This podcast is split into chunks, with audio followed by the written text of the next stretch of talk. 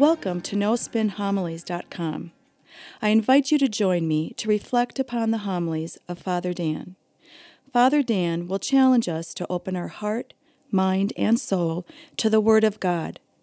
Father Dan will draw upon sacred scripture along with art, literature, and the lives of the saints to help us grow in our love and knowledge of the scripture.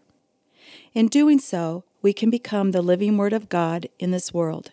Now it is my pleasure to present to you No Spin Homilies.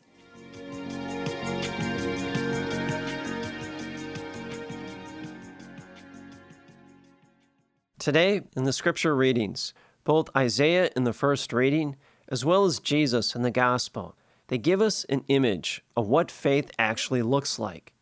They point to the image of a marriage. That's what our faith, that's what our relationship looks like. God wants a relationship with all of us, and it best mirrors that of a marriage.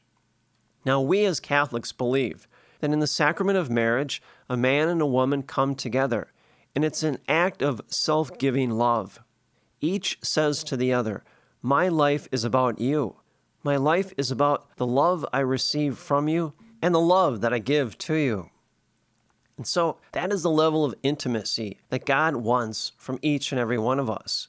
God wants that act of self giving love in which we give ourselves over to God.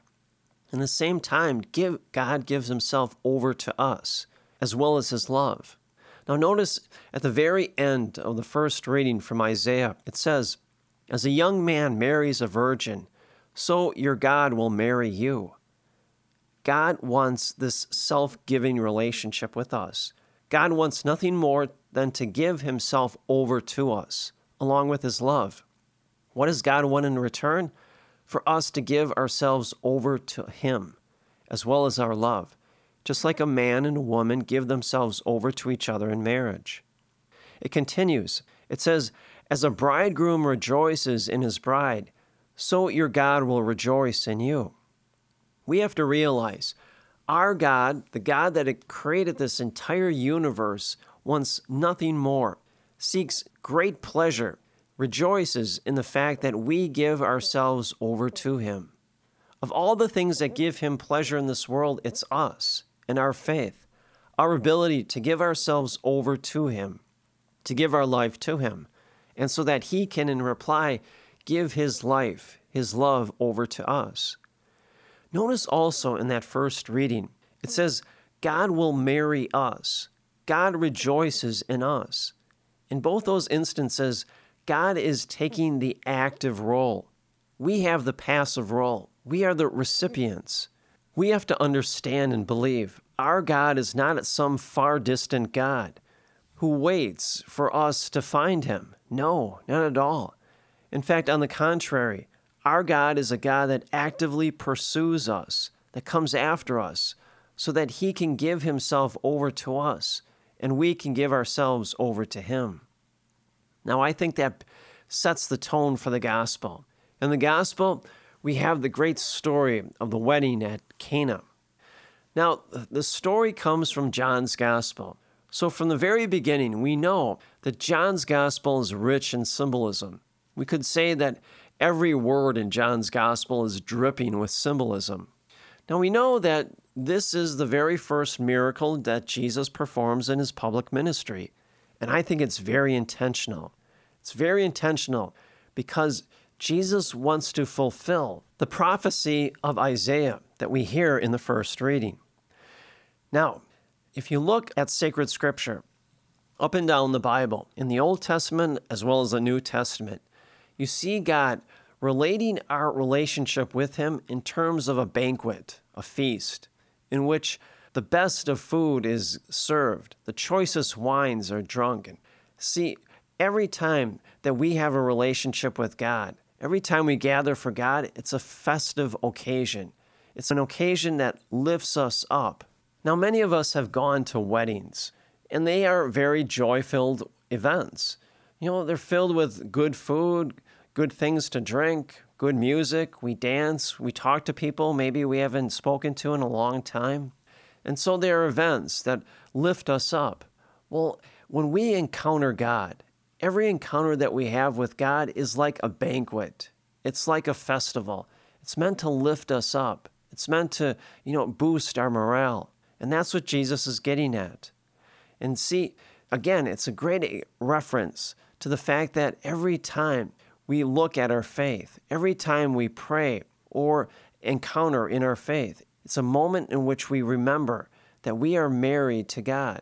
God is espoused to us. Now, this is very true. If you look at the Gospels, in all four of the Gospels, Jesus from time to time refers to himself as the bridegroom. We, the church, are the bride. But take it to a deeper spiritual and symbolic level.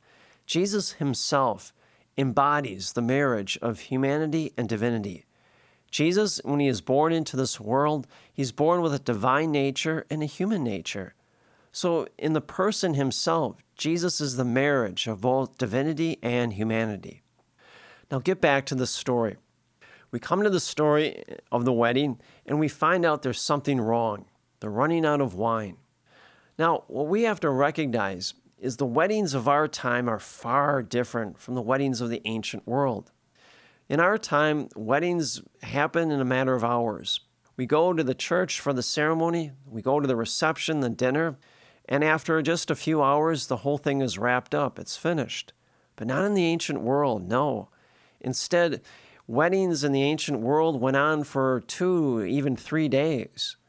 And so, it's very easy for the host to run out of food or wine, depending upon the number of guests. Now, this was a cause of great embarrassment, not just for the host, but also for the bride and the groom. Now, I don't know if you picked up on it, but who notices that they're running out of wine? It's Mary. Of all the people, it's Mary. She's a guest. She shouldn't be preoccupied with how much wine is being served.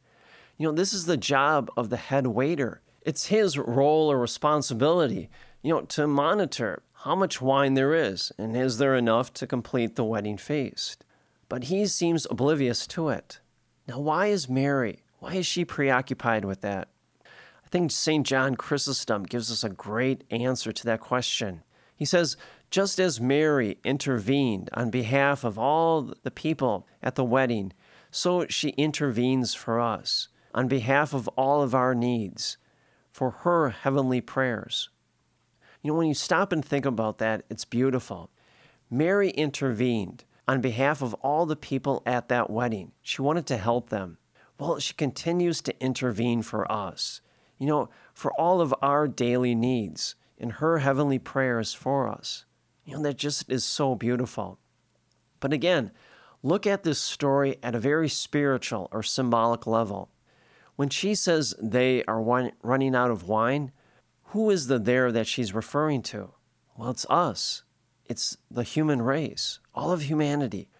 What Mary is saying is the human race is running out of everything that makes us united in God. Everything that used to keep us married or in a union with God, we're running out of. Everything that once preserved the marriage between us and God, we're running out of that. That's what she's really referring to. Now, notice who she tells. She tells Jesus this. Now, Mary logically should tell the head waiter. It's his job. He would be able to procure enough wine for the wedding feast. But she tells Jesus, her son. So, what is Jesus going to do? Go out to the nearby liquor store and buy more wine? Hardly. No, she tells Jesus for a very specific reason. Again, take it to a spiritual or symbolic level. She tells Jesus that the humanity all of the human race is running out of everything that once preserved the marriage between us and God. Why Jesus? Because she knows Jesus truly is the Son of God, and He and only He can reunite our marriage between us and God. He and only He can preserve that marriage that once existed between us and God. That's why she goes to Him. Now, the next thing that she says, she goes to the waiters and she says, Do whatever he tells you to do. That's just a powerful statement, probably the most powerful statement in all of the Bible. You know, I could give a retreat just on that sentence alone. It's a basic biblical truth. By the very measure in which we do what God tells us to do. By the very measure in which we unite our life to the life of Christ, Christ enriches our life. He intoxicates it, He enlivens it, He gives us purpose and meaning in life. And see, that's what she's getting at. Now, the story continues. Jesus orders, you know, the jars to be filled with water. What is water? Well, it's good for us, but it's ordinary, right? It's tasteless, it's odorless, it has no flavor, it doesn't intoxicate us. Again, take it to a symbolic level. The water represents the things that we can achieve apart from God. What are they? Well, art, architecture, technology, science, fame, fortune, materialism, power, but they're not the ultimate source of good. They don't give us true peace fulfillment and meaning in life. They represent whatever we can accomplish apart from God. That's what gives us no flavor, no intoxication. But what do the waiters do? They bring the jars to Jesus. Now, Jesus doesn't just say, hey, fill those jars up and bring them immediately to the waiter. No, they bring those jars to Jesus, and then he turns the water into wine. That's a great spiritual lesson for us all we must bring everything that we have to Christ. Whatever it is our will, our intellect, our heart, our mind, our soul, our time, our attention, our prayers, whatever it is, we bring it to God. And what does God do? He transforms it, He makes it alive, He enriches it, He intoxicates it. Now, at the very end of the story, this steward tastes the wine, and notice it's the very best wine.